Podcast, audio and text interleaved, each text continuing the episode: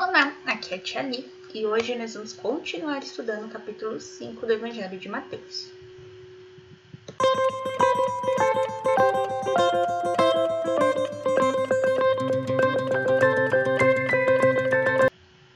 Bem-vindos aos Novenáticos Kids e hoje nós vamos ler a partir do versículo 20 do capítulo 5, tá bom? Então, se você achou produção tá igual de ontem. Será que é o áudio de ontem ou será que é o de hoje? É o de hoje, tá bom? Vamos começar a partir do versículo 20, tá bom?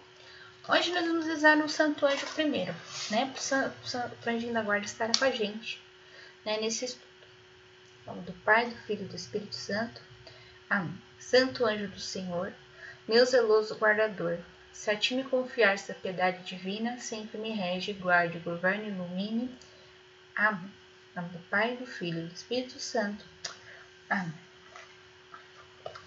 Vamos lá. Ele ainda está comparando a lei antiga com a nova, tá bom? Então, vamos lá. Versículo 20. Digo-vos, pois, se vossa justiça não for maior que a dos escribas e dos fariseus, lembra que eu falei que eram aqueles judeus fanáticos, que estavam que nem um robozinho só pensando na lei Não entrareis ao reino dos céus. Então você tem que ser mais justo que os robozinhos. O que é essa justiça divina? É você amar o seu próximo como a si mesmo. Se o seu próximo estiver precisando de ajuda no domingo, você vai ajudar. Se o seu próximo estiver precisando de ajuda ele tá precisando de 10 reais. Você só tem 10 reais. E aqueles 10 reais é para você comprar seu lanche amanhã. Você vai dar pelo menos 5. Tá bom? É, tá, tá. Aí nem pra mim, nem pra. Divide, né? Dá pelo menos 5. É você partilhar com o seu irmão aquilo que você tem. Seja comida, seja dinheiro, seja roupa, seja livro, seja os seus dons. Imagina, você sabe cantar. Então, senta você e um amigo e vocês começam a cantar. Estão partilhando aí um gosto juntos. Ah, a gente gosta de assistir o desenho tal. E aí vocês pegam, sentam e começam a conversar sobre aquele desenho. Isso é partilhar. É dar para o outro aquilo que você tem. E esse tipo de partilha, que é a partilha do conhecimento, você pode dar o quanto você quiser que você não perde. A partir daquilo que você viveu, você não perde, você já viveu aquilo. Então, partilhando, né, a nossa justiça vai ser maior que a dos rombozinhos, então vamos continuar aqui, versículo 21. Ouviste o que foi dito aos antigos, aos velhos. Não matarás, mas quem matará será castigado pelo juízo do tribunal. Então ele fala aqui, não matarás. Aí a gente não está falando da formiga. Nós estamos falando de matar uma outra pessoa. Então, se você matou uma outra pessoa, quem vai te julgar por isso? Claro, primeiramente a justiça dos homens, né? Você vai lá, vai passar pelo juiz, vai ser preso e tal. Mas quando você morrer, você vai ser julgado de novo. E dessa vez, quem vai te julgar é Deus. Não existe ninguém mais justo que Deus. E Deus vai te dar a sentença correta por aquilo que você fez. Versículo 22. Mas eu vos digo: todo aquele que ficar bravo contra seu irmão será castigado pelos juízes. Aquele que disser ao seu irmão palavrão será castigado pelo grande conselho. Aquele que lhe disser louco será condenado ao fogo do lixão. Não sei se você já viu algum lixão na vida, mas a substância que tem ali do lixo, ela vai produzindo um líquido inflamável. E aí começa a pegar fogo. Geralmente é um foguinho bem pequenininho e tal.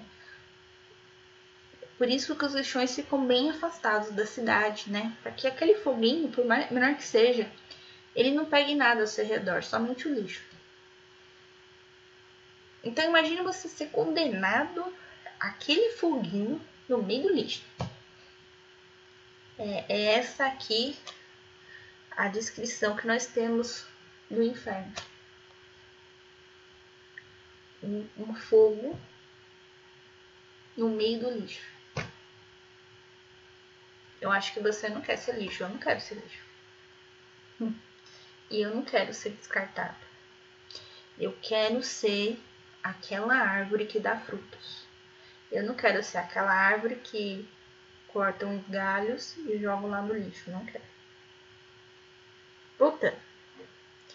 Aqui ele fala, aquele que brigar com seu irmão, falar palavrão pro seu irmão, será, será castigado pelo grande conselho de juízo. Ou seja, cada vez que você xingou o seu irmãozinho, você vai prestar conta por, com Deus na hora que você morreu. Já pensou?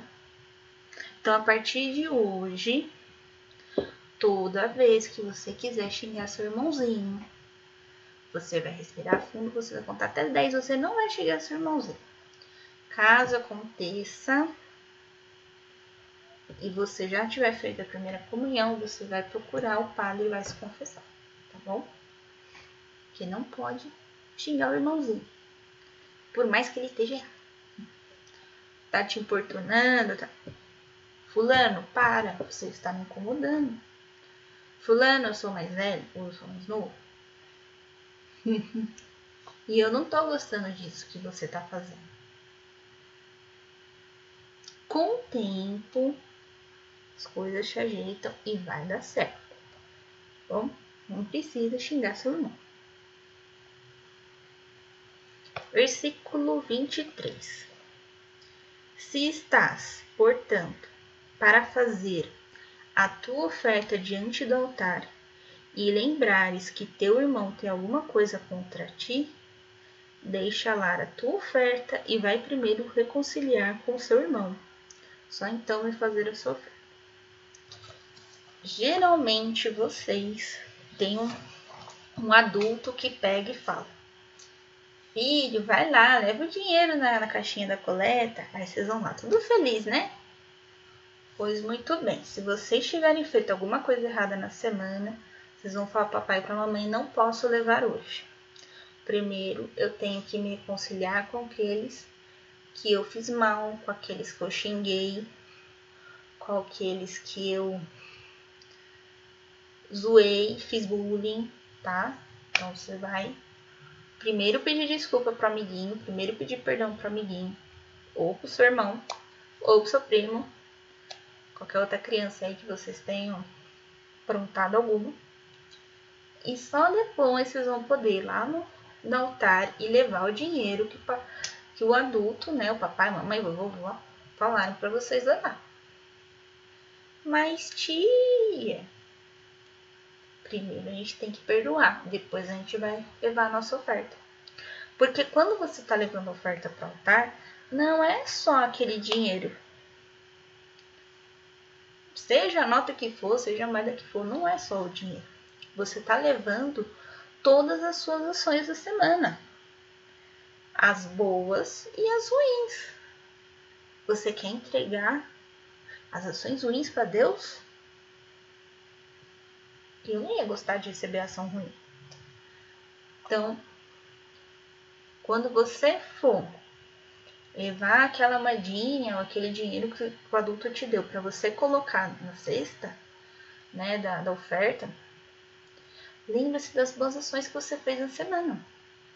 Então, sempre antes de passar a coleta, se faz uma oração, uma oração da oferta. Quando fizer essa oração, você se lembre de tudo de bom que você fez a semana. A borracha que você emprestou para o amiguinho que esqueceu, o lanche que você dividiu no recreio com alguém, o bom dia que você falou para aquele, aquele ser ranzinza que mora na sua rua, que você fala, meu Deus, não vou falar com esse senhor não, ele é muito bravo, ele é muito carrancudo. Um bom dia que você dá para ele, mesmo que ele não, não ligue muito, já é uma boa ação que você fez, tá bom? Não vai ser hoje que a gente vai terminar o capítulo 5, tá bom? E amanhã é domingo, vocês vão na missa, né? Se vocês não puderem ir na missa, pede pro adulto que mora com vocês ou que vocês forem visitar, colocar na missa para vocês na televisão. Convide eles para assistir com vocês. E aí, como tarefa, olha só, vocês vão prestar atenção na missa. E aquilo que mais chama atenção para vocês, vocês vão fazer um desenho ou vocês vão anotar, tá bom? No, no caderno, no bloquinho, na folha, não sei o que vocês separaram aí. E vão mostrar depois para esse adulto que assistiu a missa com vocês beleza? Então, um beijo, um abraço, que a paz de Cristo esteja com vocês, o amor de Maria e um excelente final de semana.